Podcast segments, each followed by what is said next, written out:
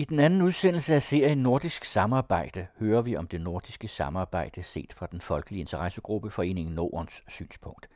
Tilrettelæggerne Claus Bo Bjerglund Andersen og Thor Eiken Mulvad taler med generalsekretær Peter Jon Larsen fra Foreningen Norden, som fortæller om den folkelige forudsætning for det nordiske samarbejde og dets fremtidige politiske udfordringer.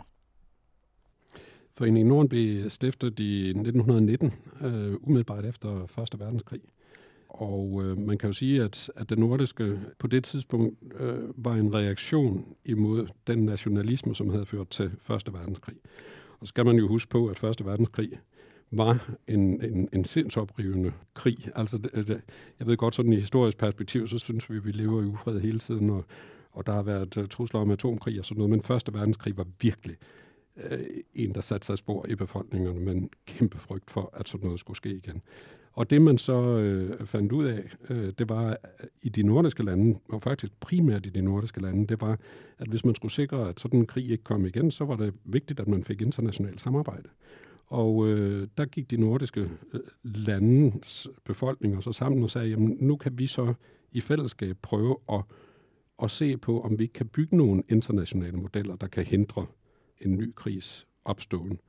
Så det nordiske har haft, og det har det hele tiden, altså helt siden 1919, og det synes jeg er interessant i dag, øh, har haft sådan en, en dobbelt sætning, nemlig det ene, at man vil styrke samarbejdet internt, men man har hele tiden også set ud af og sagt, jamen det er ikke nok, fordi vi skal ikke erstatte en nationalstat, eller de fem nationalstater, med en ny nationalstat. Det vi egentlig vil, det er, at vi vil sikre, at øh, verden som sådan får mere samarbejde derfor har de nordiske lande jo også i meget høj grad ligget øh, bag ved Folkeforbundet i mellemkrigsperioden, og så, da vi så desværre fik en verdenskrig til, øh, så tror jeg ikke, der er nogen, der ikke er klar over, at da FN blev bygget op, der var det i meget, meget høj grad de nordiske lande, der var primus motor i opbygningen af, af FN-systemet, i opbygningen af både systemet, men også i indholdet, når vi snakker om menneskerettighedserklæringer osv., osv., så har de nordiske politikere stået der, og det kan man så, hvis man ser det sådan rent historisk, så også se udmyndtet i, at de to første generalsekretærer i FN kom fra Norge og Sverige, ikke? Og, og, og, og var generalsekretær frem til øh, begyndelsen af 60'erne. Så, så, så det er, er ikke bare noget, hvor man skal grænske enhver tekst for at prøve at finde ud af det. Altså, de nordiske lande havde ikke haft sådan en central position i FN-systemet i starten, hvis ikke det var fordi, at man havde været med til at bygge hele grundlaget op. Og, og den der dobbelthed, den synes jeg er, er, er meget, meget interessant og udfordrende også i dag, fordi vi står jo med de samme problemer i dag, kan man sige. Øh, de er godt nok opstået på en anden måde. De er ikke opstået igennem egentlig krig, men igennem en proces, hvor nationalstaten, som nu har levet ganske glimrende, måske, det kan man altid diskutere, hvad har den haft af, af indvirkning på politikudbygningen, men, men øh, den, den har i hvert fald levet i 200 år. Den er jo ved at blive erstattet i øjeblikket af, af en globalisering. Jeg ved godt, at det er ikke noget, man sådan i tale sætter særlig meget, måske af, af frygt for, hvad det så kan, kan medføre. Men, men der er ingen tvivl. Altså, vi har på kommunikationsområdet, altså på hele IT-området, der er grænser ikke eksisterende. Når det drejer sig om at rejse, øh, så er grænser heller ikke eksisterende længere. Altså det, det kan godt være, at folk ikke har vendt sig til det, men det koster stort set ikke meget mere at tage til Los Angeles, end det øh, tager, koster at tage til Aalborg. Altså det, det, det er en helt anden verden, vi er i. Vi har altså et kommunikationssamfund, vi har et, øh, en, en infrastruktur, vi har en økonomi, som udbygges i øjeblikket på grundlag af der. Igen, man kan lide det eller lade være men en liberalistisk økonomisk tænkning, hvor at øh, de gamle grænser, hvor man beskyttede sine produkter, hvor man lavede støtteordninger, hvor man gjorde alle de her ting, jamen de er ved at blive erstattet af en totalt liberalistisk, globaliseret økonomi. Det er den vej, vi er på vej hen, og der kan de nordiske lande måske øh, spille en meget central rolle, også i fremtiden, med den historiske forudsætning, som de faktisk er blevet opbygget på. Så det er meget sådan samarbejde øh, over grænser, men med vægt på samarbejde, ikke bare sådan fuldstændig åbent øh, samarbejde, øh, hvor der ikke er nogen grænser. Ja, altså, det, jamen, altså jeg, jeg, jeg tror ikke, man er helt bevidst måske endnu om, at den proces mod globaliseringen, det er jo ikke, vi snakker jo ikke om om 100 år. Altså, den går så stærkt i øjeblikket, så vi snakker om 10-15 år, før vi for alvor ser det her udmønte sig. Og så er det jo et spørgsmål om, hvilken globalisering. Altså, hvad er det, hvad skal indholdet være i den her globalisering? Og der kan vi meget let komme til at komme for sent på toget, hvis vi ikke forstår, at den er der og vi derfor bliver nødt til at tage stilling til den. Og derfor også bliver nødt til at tage stilling til, hvad vil vi bruge den til, og hvilket indhold vil vi komme med. Øh, så bliver det jo nogle andre, der overtager, og, og både styringen og indholdet. Og det synes jeg jo ikke umiddelbart øh, øh, er, er særlig godt eller særlig interessant, øh, hvis de gør. Og der står de nordiske lande i en meget mærkelig situation. Befolkningerne har måske ikke altid opfattet dem. Jeg kan, jeg kan bare sige det sådan lidt, lidt populært. Hvis man i radio og tv hører sætningen, og det gør man rigtig ofte, at når vi sammenligner med de lande, vi normalt sammenligner os med, mm. så siger man ikke, hvem det er. Men der er jo ingen tvivl om, hvem det er. Altså, det er de nordiske lande. Hvis, hvis, hvis man mente, at det naturlige var, at det var Rusland, eller England, eller Frankrig, eller Italien, så siger man det. Så nævner man, hvad det er for landet.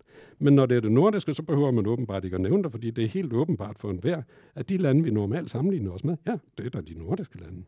Og derfor er den nordiske sådan blevet sådan en meget naturlig ting. Det er så også det, der gør det svært, øh, kan man sige, at kæmpe for. Øh, fordi det er jo klart, at, at når, altså, alle synes jo, det nordiske er godt nok. Jeg har i hvert fald ikke mødt nogen, der, der, der synes, at det, det skal vi bare skrotte. Øh, der kan være forskellige ambitioner om, hvad man kan bruge det nordiske til, men der er jo ikke nogen, der siger noget negativt om det nordiske. Og det kan godt være, især i en, i en nyhedsverden, besværligt at sælge et budskab, hvor alle er enige. Mm. Altså, det snakker man ikke om. Det, det er der bare som grundlag for, for alt det andet. Øh, og det var faktisk Anker Jørgensen, der sagde det, da han var præsident for Nordisk Råd på et tidspunkt. Så sagde han, jamen det, det største problem med det nordiske samarbejde, det er, at alle er enige om det. Så kommer vi jo ikke til at debattere det. Og det, det kan han jo i og for sig have lidt ret i. Hvordan har det været sådan med, med Foreningen Norden? Hvad laver Foreningen Norden? Hvad lavede de, de dengang, det blev stiftet? Øh, hvad gjorde de for, for at fremme det her samarbejde? Ja, først så, altså, øh, som sagt, det blev stiftet altså i april 1919. Altså, det vil jo sige, at det er fem måneder efter afslutningen af Første Verdenskrig. Det er, jo, det er en meget hurtig action, kan man sige, på, på, på noget, der har været opstået, og især i den tid. Jeg ved godt, i dag, der er man sådan lidt mere netop også med de internationale, eller de sociale medier osv., der går tingene jo øh, sindssygt hurtigt. Øh, det har man set andre steder i verden. De var ikke til stede dengang, som alle ved. Så altså fem måneder efter en afslutning af en, en, en krig, og så få oprettet en, en forening, som jo rent faktisk bryder med det, som man havde set i det århundrede, der lå forud, øh, nemlig skandinavismen. Skandinavismen, som jo var der på det tidspunkt, øh, den var jo indadskuende. Øh, det var den af naturlige årsager i og for sig. Jeg beklager absolut ikke, hvad, hvad, man, hvad man gjorde. Jeg beklager ikke, at Grundtvig ligesom også var meget på skandinavismen. Det var jo, fordi vi havde et Preussen, der lige pludselig blev bygget op af nogle småstater, og lige pludselig blev en magtfaktor, så, hvor man blev nødt til måske at slutte sig ind og så sige, huha, nu er vi bange, nu må vi gøre et eller andet sammen, og derfor kigger man indad. Men netop efter Første Verdenskrig, hvor Tyskland jo så, altså, øh, eller Preussen, men altså er slået, jamen så får man måske mere mulighed for det her udsyn. Og det synes jeg er rigtig, rigtig godt, den proces. Så, så bliver Foreningen Norden i, øhm, altså i mellemkrigsperioden, er Foreningen Norden en meget elitær organisation. Det er en organisation, der består af øh, videnskabsmænd, af grosserer, af, altså af en elite. Og derfor bliver for, øh, Foreningen Norden i den periode ikke en, en bred folkelig forening. Det kan man absolut ikke påstå. Det, det, var, en, det var en elite, der drøftede den, det her, og, og, og hvad man skulle, netop det der indadtil og udadtil. Og så kommer 2. verdenskrig, og som efter afslutningen af, af 2. verdenskrig, der havde folkeligheden jo gode rødder. Altså, øh, at den har, folkelighed har aldrig haft så gode rødder, som, som umiddelbart efter øh, 2. verdenskrig. Det kan vi så beklage i dag, fordi øh, at, at det er jo en af grundstenene for, for opbygningen af vores folkestyre, at, at man har den her model, hvor det ligesom er befolkningen, der sætter dagsordenen, og ikke opfra, at man sætter dagsordenen. Og der blev Foreningen Norden øh, en af de, og derfor jeg vil ikke sige, at det var den eneste, for der var, mange, der var en del, men Foreningen Norden blev en af de rigtig, rigtig store aktører, folkeligt set, havde øh, øh, øh 65.000 medlemmer øh, i Danmark alene, havde et øh, kolossalt netværk til de andre nordiske lande, og deres foreninger selvfølgelig. Så det var en meget, meget, meget stor øh, forening som så fik den mulighed for at implementere en del nordiske øh, forbindelser, løsninger osv., men på et eller andet tidspunkt var så succesfuld, at den måtte også erkende, at hvis man skulle nå videre med det nordiske samarbejde, så kunne en folkelig forening alene ikke gøre det. Så blev man jo også nødt til at have en politisk overbygning. Og der er der så Foreningen Norden og Foreningerne Norden, der går ind og siger, jamen nu bliver vi nødt til at have parlamentarikerne med til at hjælpe os. Fordi der skal laves nogle nye ordninger, der skal, øh, altså vi gider ikke, at vi skal kontrolleres hver gang, vi skal over grænserne, så vi skal have en pasunion. Vi vil gerne tage arbejde i hinandens lande. Det kan ikke hjælpe noget med alt det byråkrati, og så fik vi så et fælles arbejdsmarked. Når man så får et fælles arbejdsmarked, så bliver der jo behov for, hvad gør man, hvis man kommer i social nød et eller andet sted, jamen så fik man en social konvention, som gav ordninger på det her område. Det kan en folkelig forening jo ikke lave selv. Det er jo noget, der skal øh, gennemføres som lovgivning i de enkelte lande. Så derfor er det foreningerne Norden, der presser på for at få etableret et nordisk råd, som man så fik, og senere også et nordisk ministerråd, fordi så var det også nødvendigt, at man fik overbygningen med regeringerne. Og hvis man sådan lige prøver at tænke det i den der internationale kontekst, så finder man faktisk ikke ret mange steder. Jeg kan ikke umiddelbart øh, henvise til en eneste international opbygning på officielt niveau, som er sket med grundlaget i en folkelig ageren for at få det her opbygget. Det har været lidt anderledes. Jeg siger ikke, at befolkningerne ikke har accepteret det. Jeg siger ikke, at de ikke har stemt for det. Jeg siger bare, at det har været en op-ned-model, hvor det nordiske altså virkelig viser sig igen som en nedefra- og op-model. Fællesmarkedet, som øh, et meget stort flertal af, af danskerne stemt for i, i 72, øh, har selvfølgelig folkelig legitimitet i og med, at det er en stor øh, gruppe, der har, har stemt for det. Men det var jo ikke befolkningen, der havde stillet kravet om, at det skulle etableres. NATO det samme, EFTA det samme. Øh, altså man kan nævne alle de der systemer, og det har ikke noget at gøre med, om noget er hverken værre eller bedre end det andet. Det har bare noget at gøre med, at selve grundforudsætningen for det nordiske, så bliver lidt anderledes end grundforudsætningen for de andre. Lad mig bare nævne et område. Det nordiske har ikke overnational myndighed på nogen områder. Det er et frivilligt samarbejde, og det bliver det ved med at være. Øh, det er et frivilligt samarbejde, hvor man kan følge op med lovgivning i de enkelte øh, parlamenter. Du har altså ikke et nordisk parlament, som sidder og bestemmer, hvad de nordiske lande skal, eller et nordisk ministerråd, der bestemmer for den sags skyld, hvad de nordiske lande skal. De laver nogle rekommendationer, som man så håber på, at de nationale parlamenter følger op på. Så det er et frivilligt samarbejde hele vejen igennem. Og på trods af den frivillighed, det er jo det, der så er det sjove ved det, på trods af den frivillighed har vi fået et så homogent samarbejde imellem de nordiske lande, hvor jeg igen vil påstå, at der findes intet andet sted i verden, hvor fem suveræne stater, fem selvstændige stater, har så meget til fælles i deres overordnede værdipolitik, som de nordiske lande har. Det er jo interessant, at det kan lade sig gøre uden overstatslig myndighed, uden at man ligesom trumfer noget igennem og siger, nu er det det her, vi skal.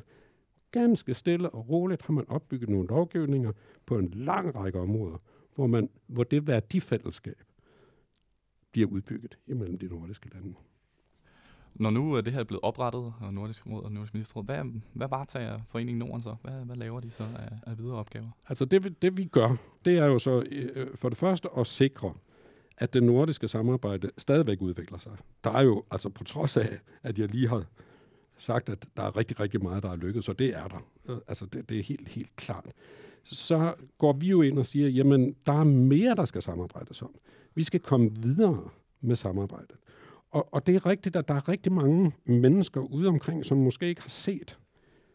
Igen, fordi det bliver ikke talsat, fordi det nordiske er jo bare sådan noget naturligt noget. Men hvis man ser udviklingen øh, igen bare de sidste 10-15 år, så er der jo sket mere i det nordiske samarbejde, end man måske umiddelbart forestiller sig. Mange tænker, jamen der sker ikke noget, det er sådan noget historisk noget, det var noget, der skete på et eller andet tidspunkt, og det er fint nok at, og, og fred være med det. Det, var, det er godt nok, vi er ikke imod det, men, men der kommer jo heller ikke noget. Det, der man ikke lægger mærke til måske, eller rigtig mange i hvert fald ikke lægger mærke til, det er, at det nordiske samarbejde, når det drejer sig om dagsordenen, ting, man drøfter i det nordiske samarbejde, er blevet udviklet rigtig, rigtig meget gennem de sidste 15 år. Og jeg kan bare nævne tre områder, som der er kommet ind i samarbejdet, som faktisk var tabu at tale om bare for 15 år siden. Det ene, det er udenrigspolitikken. Det andet, det er sikkerhedspolitikken. Og det tredje, hardcore, det er forsvarspolitikken. Altså selv på forsvarspolitikkens område i øjeblikket, der udvikles der rigtig, rigtig meget fællesskab på, på det nordiske område. Der er også ting, vi ikke er enige om, selvfølgelig. Men det er tre områder, der bliver debatteret, som er grundlæggende for den udvikling. Og det vil jeg sige, det er blandt andet igennem, at Foreningen Norden hele tiden har sagt, nej, vi bliver ikke færdige med det her projekt. Altså det her projekt er ikke færdigt, fordi vi får en pasunion, eller et fælles arbejdsmarked, eller en social konvention, eller senere en sprogkonvention og et fælles uddannelsesmarked. Øh, der er stadigvæk nye områder, som vi skal tage hul på. Og det har vi også i dag. I dag har, altså nu, nu er der så ved at komme, komme hul på de der meget hardcore områder i, i det nordiske samarbejde. Og, og nu er det, vi så siger, nu tager vi den der udadtil øh, del Øh, fordi hvis det begynder at lykkes indadtil, jamen så har vi jo så den der udadtil udfordring. Og der er det så, vi, vi må gå ind og sige, jamen det er den der globalisering, og hvordan kan vi komme ind og præge den udvikling omkring den globalisering. Og det kan vi på de værdipolitiske områder i første omgang, og definere de værdipolitiske områder. Hvor er vi ens? Vi elsker jo i de nordiske lande at, at tale om, hvor forskellige vi er det er bare ret interessant, at hvis man bare kommer 100 km uden for Norden, så er der ingen, der kan kende forskel på os. Men vi kan selv. Vi er rigtig dygtige til det. Og hvis vi bliver ved med at være rigtig dygtige til det, så bliver vi altså taberne i den globale udvikling. Og det, det, det er det, man sådan ligesom bliver, det er den del, vi nu går ind og, og, og siger, det er altså ret alvorligt. Fordi i den globale udvikling, der kan vi altså nu vælge enten at finde de fælles værdier, som vi vil kæmpe for fælles globalt, og så kan vi blive én vinder.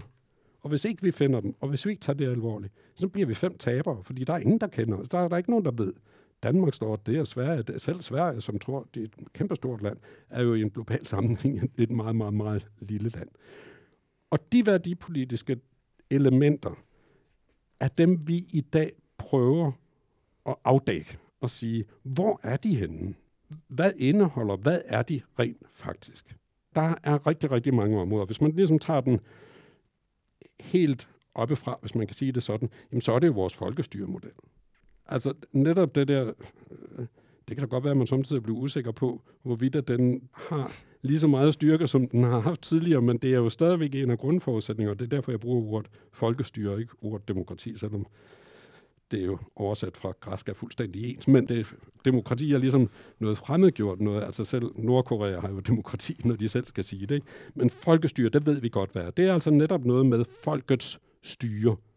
Og det er det, jeg talte om tidligere.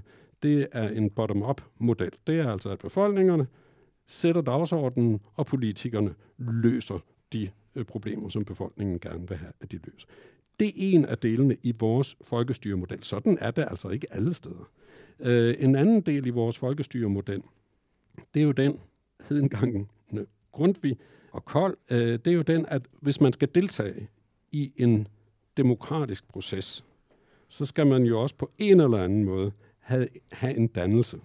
Altså man skal jo vide, hvad det er, man tager stilling til. Så det ligger også i vores uddannelsessystemer, at det er altså ikke kun et spørgsmål om, jeg medgiver, det er meget vigtigt, at folk ved, hvad to og to er, og at de kan stave. Men det er ikke kun det, det drejer sig om. Det drejer sig også om den dannelsesdel. Det er at være mennesker i et samfund, hvad det indebærer, hvilke pligter man har, hvilke muligheder man har, kritisk sans i forhold til demagoger og så videre, altså, og, og, og sådan noget. Det er sindssygt vigtigt, at befolkningen har det simpelthen fra barns ben. Det næste element omkring bare, bare netop det her med folkestyret, det er jo så pluralismen. Det, og det kan da godt være, at man kan drøfte noget om elementer af det, men, men igen ser man det udefra, så tror jeg stort set ikke, der findes nogen lande, der er så pluralistiske som de nordiske, altså hvor alt kan diskuteres. Og så er det en løbende debat det er ikke bare op til en afstemning eller til, altså, øh, til, til et folketingsvalg, at man debatterer, om man nu skal, skal støtte den ene eller den anden øh, øh af partierne. Det er, er noget, der foregår hele tiden blandt venner, på uddannelsesinstitutioner, på arbejdspladser, øh, i familierne osv. Og det er også vigtigt, at det ikke kun er noget, man debatterer i 14 dage, øh, og, og så tager man og stemmer, og så går man hjem igen, og så venter man til, der går fire år, til man skal til stemmeurnerne igen. Så det er et af, af de elementer, og der kommer uddannelsen, altså dannelsen, så øh, øh ind i allerhøjeste grad. Et andet værdipolitisk område, hvis man tager de her lag i det, det er jo så øh, vores øh, sociale velfærdsmodel. Altså vores sociale velfærdsmodel i de nordiske lande, igen udefra kan de ikke se forskel på os, fordi de ved, at det, er, at, at det bygger på et meget, meget højt skatteniveau, øh, men til gengæld sikrer man altså det, øh, som man lidt populært kan sige, det kollektive ansvar for de svageste, i stedet for det individuelle ansvar for sig selv. Det koster selvfølgelig i skat, det er klart. Og det har vi fået bygget op i alle de nordiske lande i, i en ekstrem grad det er sjovt nok igen. Der er altså masser af lande uden for Norden, der kigger på det her med misundelse og tænker, hold da op, det kunne alligevel være interessant. USA har, har lige fået hele det her Obamacare, som godt nok har været 50 år undervejs, og så var det så Obama, der første gang sådan for alvor fik det besluttet, øh, og derfor hedder det Obamacare. Og da, da man lavede de her ting, der kiggede man faktisk, og det, det står der i præamblen til hele det her setup, der kiggede man efter det, man kalder the Scandinavian Model. Altså, der er folk udefra, der kigger på vores modeller. Så er der det, som du siger med arbejdsmarkedsmodellen. Man kan, man kan igen se nogle forskelle. Selvfølgelig er der det. Vi er selvstændige lande. Men det, der er helt, helt klart anderledes end andre steder, det er, at langt hovedparten af vores arbejdsmarkedspolitik bliver tilrettelagt imellem arbejdsmarkedets parter, og ikke via lovgivning i parlamenterne. Og sådan er det altså i alle de nordiske lande. Der er meget stor forskel på det, og så øh, resten af verden. Det har man også set med misundelse på, især under krisen her, den økonomiske krise, mm. øh, udefra. Tyskland har set meget med misundelse på det, øh, andre lande har også, fordi det giver en omstillingsparathed, som er helt fantastisk. Når tingene lige pludselig ændrer sig meget hurtigt, så kan du ikke lige så hurtigt ændre når det drejer sig om, at du skal igennem lovgivning på alle de her områder. Men du mm. kan det jo blandt arbejdsmarkedets parter. Og igen, altså arbejdsmarkedets parter ved udmærket godt, at de har den pligt, at når der så er krisetid, og virksomhederne er ved at gå ned, jamen så er det jo klart, så kommer arbejdstagerne ikke med de samme krav til øh, lønudvikling, som når det går godt. Til gengæld ved arbejdsgiveren også godt, at når det så går godt, jamen så kommer arbejdstagerorganisationerne med nogle større krav til en lønudvikling. Det giver jo en meget, meget fleksibel måde at, at ligesom interagere i det rum, man nu engang er i, rent økonomisk. Øh, og det tror jeg er meget, meget vigtigt i vores dag. Så der, der er en lang, lang række af de her områder, hvor vi er totalt ens, mm. eller i hvert fald i meget høj grad ens, mellem de nordiske lande. Og hvorfor skal vi så ikke udnytte det? Hvordan ser du sådan udfordringerne for, for velfærdsstaterne i forhold til at konkurrere på, på skattetryk med, med andre lande? Ja, altså, jeg ved godt, man drøfter det rigtig meget, og nu skal, nu skal jeg ikke sige alt for meget om det, men, men, men jeg vil bare sige, at det er jo en lidt, øh, lidt sjov debat, i og med, at det her jo ikke er noget nyt fænomen i de nordiske lande. Altså det høje skattetryk, det har vi haft i, øh, altså i hvert fald øh, siden afslutningen af den verdenskrig. Altså vi har haft det i 60-70 år, altså uden at det at vi har mistet konkurrenceevne på grundlag af det. Øh, nu er det så lige pludselig blevet en meget stor udfordring, at vi har det høje skattetryk. Det kan man så altid diskutere. Men fakta er i hvert fald, at, at vi har ikke lidt rent konkurrencemæssigt, at vi har haft det øh, jeg ved ikke, hvorfor vi så lige pludselig skulle begynde at lide, når vi har det nu her i, i, i, de, i de kommende år. Men det er så heller ikke det, jeg hører, der bliver sagt. Det, man rent partipolitisk selvfølgelig altid skal drøfte, det er jo, om skattetrykket er lidt for højt. Om dem, der har brug for det, får lidt for meget eller lidt for lidt. Det er jo det, der ligesom er rammen for, at vi har forskellige partier. Og det må man så tage stilling til der. Jeg har endnu ikke hørt nogen, blandt de politiske partier, som siger, at de vil afskaffe velfærdsmodellen. Det har jeg ikke. Og, og derfor er at jeg, jeg vil da heller ikke sige, og det mener jeg virkelig øh, helt ærligt, øh, rent personligt, ved jeg da heller ikke lige, hvor grænserne går. Det må jeg jo så tage stilling til, hver gang jeg skal ned og, og sætte mit kryds i forbindelse med folketingsvalgene, hvad jeg lige mener på det tidspunkt, eller hvad jeg synes. Men det vigtige er, at ideen om det meget overordnede, som jeg siger før, det kollektive ansvar for de svageste, det er der intet parti, mig bekendt, som der siger, det skal vi have væk. Vi skal kun have et individuelt ansvar for sig selv. Det er der ikke. Heller ikke i de andre nordiske lande. Hvad er det for, for nogle uh, konkrete områder, at uh, Foreningen Norden sådan arbejder? Nu tænker jeg lidt, der er jo sådan lidt politisk niveau, og så ja. er der et uh, civilsamfundsniveau. Mm. Hvad er det, I konkret gør for at styrke de her nordiske værdier, som du snakker om? Jamen altså, det er jo i talesætte dem.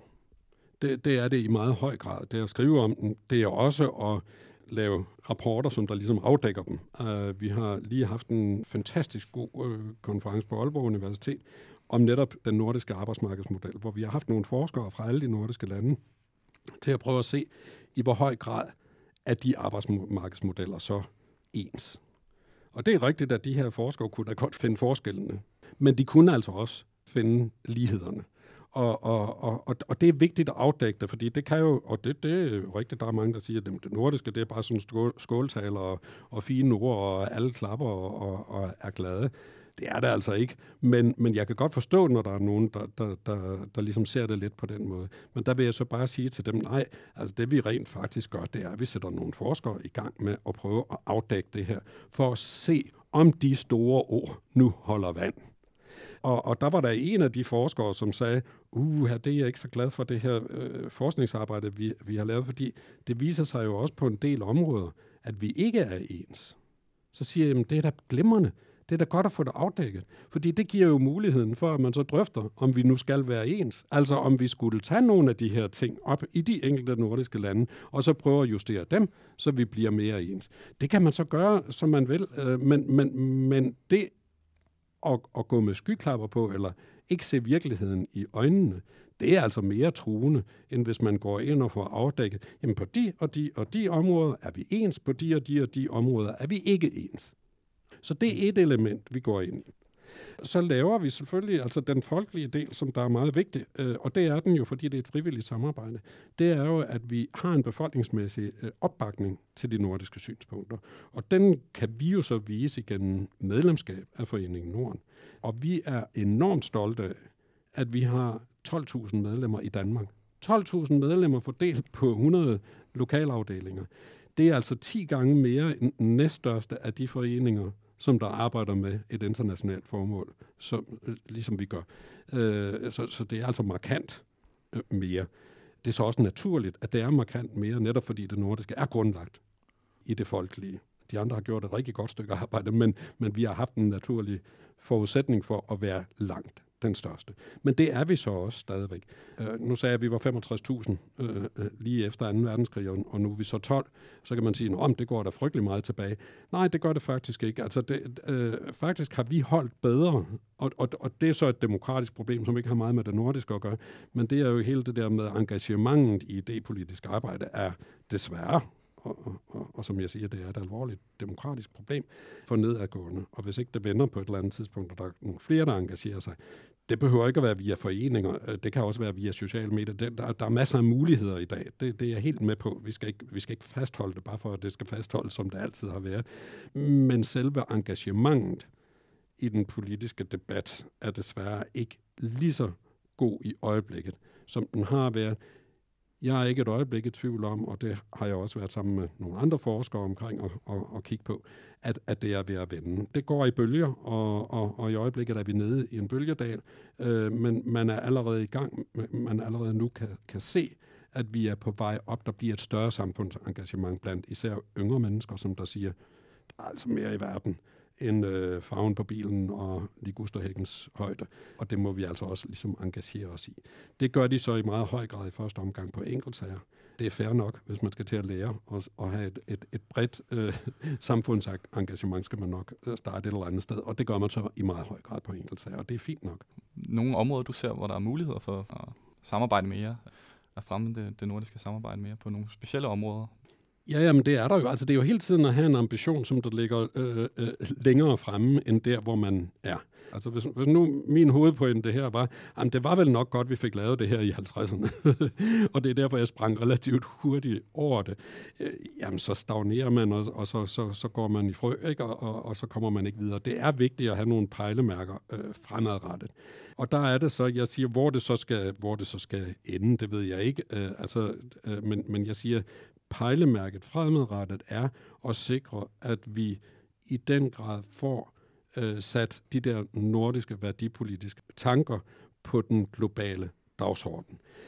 Det kan man så gøre hver for sig, altså som selvstændige lande, at vi i stedet for, når vi møder i FN og når vi møder andre steder, øh, siger, øh, Danmark mener, der vil vi meget gerne have det afløst af Norden mener. Fordi stadigvæk tror jeg, at der er flere, der lytter, hvis det er sådan, at vi siger, at Norden mener, end Danmark mener.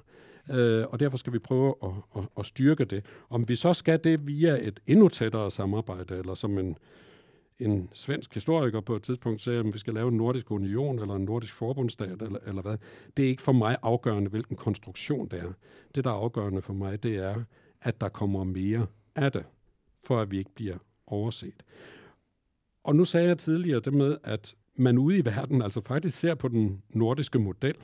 Altså, der, der er jo stort set ikke en øh, tv-debat i USA i øjeblikket mellem præsidentkandidaterne fra, fra republikanerne, uden at man nævner det nordiske. Og det er måske endda, uden at jeg skal gå ind i deres politiske debat, dem, der ligger længst væk fra det. Altså, hvor demokraterne måske ligger tættere på, i hvert fald når vi ser på den sociale velfærdsmodel, som, som vi snakkede om tidligere. Alligevel kigger de den her vej så må man så sige, jamen hvad er Nordens potentiale, udover det, at vi altså har øh, fælles værdier? Nordens potentiale, som man ikke tænker særlig meget over, det er, at det nordiske bruttonationalprodukt, altså hvis man lægger de nordiske landes bruttonationalprodukter sammen, så bliver vi verdens 11. stærkeste økonomi. 11. stærkeste bruttonationalprodukt. Det vil sige, at alle de der setups, som man har nu i globaliseringen, som absolut ikke er færdig nu, forhåbentlig ikke i hvert fald, øh, med i første omgang G6, G7, G20 øh, osv. Jamen altså G20, der ville vi være fuldstændig øh, naturligt medlem af, med et bruttonationalprodukt, der er verdens 11. største. Det er vi så ikke, fordi vi tæller øh, hver for sig.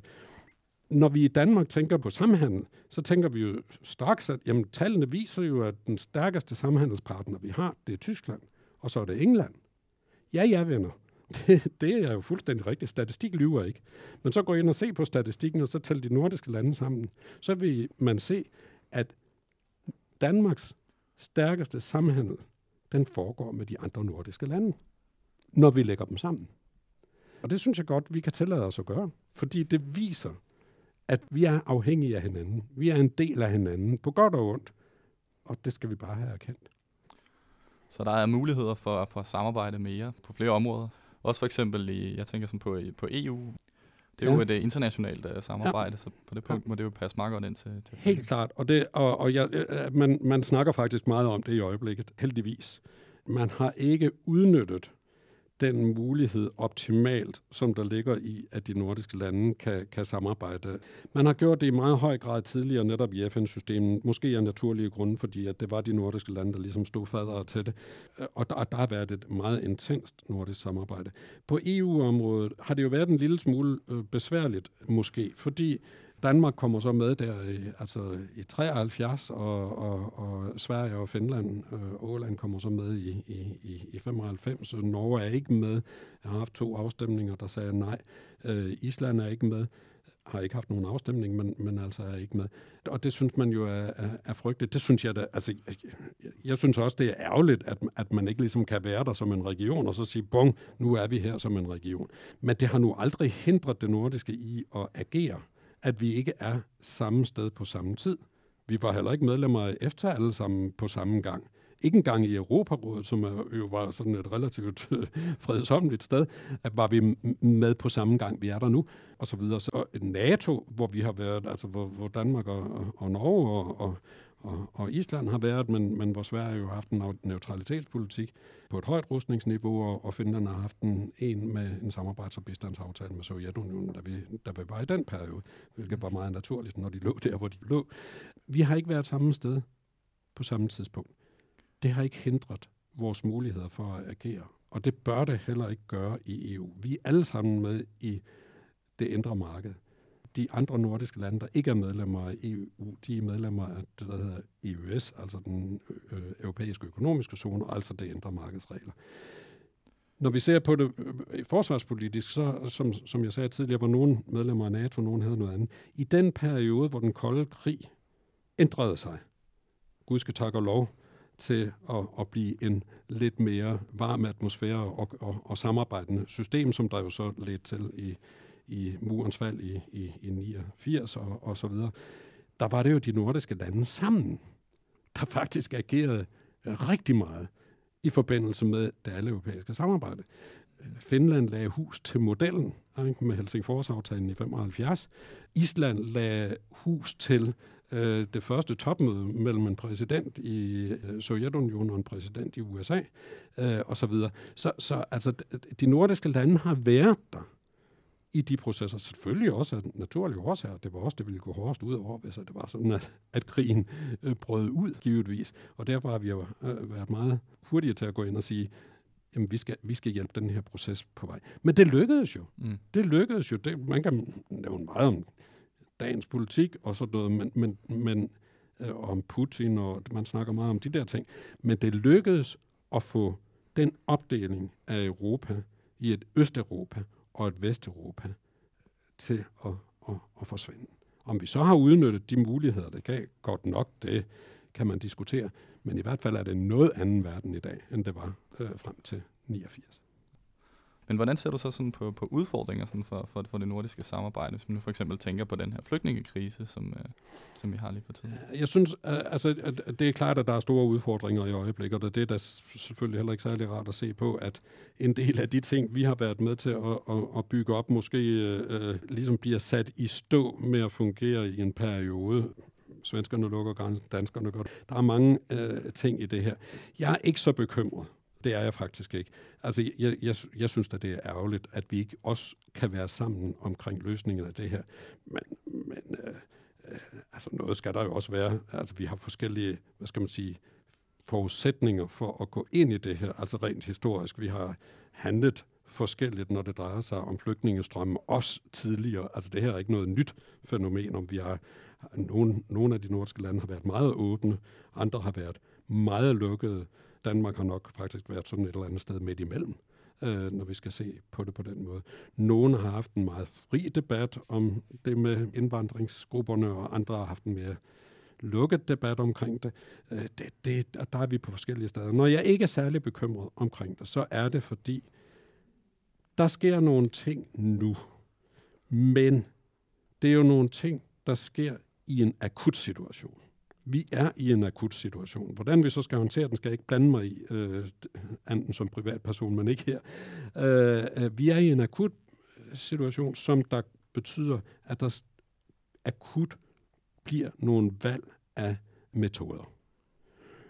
Når den situation ligesom er stabiliseret eller øh, ændrer sig, så er jeg ikke et øjeblik i tvivl om, at alt det, vi snakker om, om grænser og, og, og kontroller og, og sådan noget mellem de nordiske lande, finder tilbage i sit gamle vante mønster. Så vi kan da godt bruge en masse kræfter nu på at diskutere det her. Hvis det så er overstået om et år, så er det jo historisk set ret ligegyldigt. Men det er ikke ligegyldigt, hvis man så fastholder det i mange år, fordi så vil det sætte noget i stå.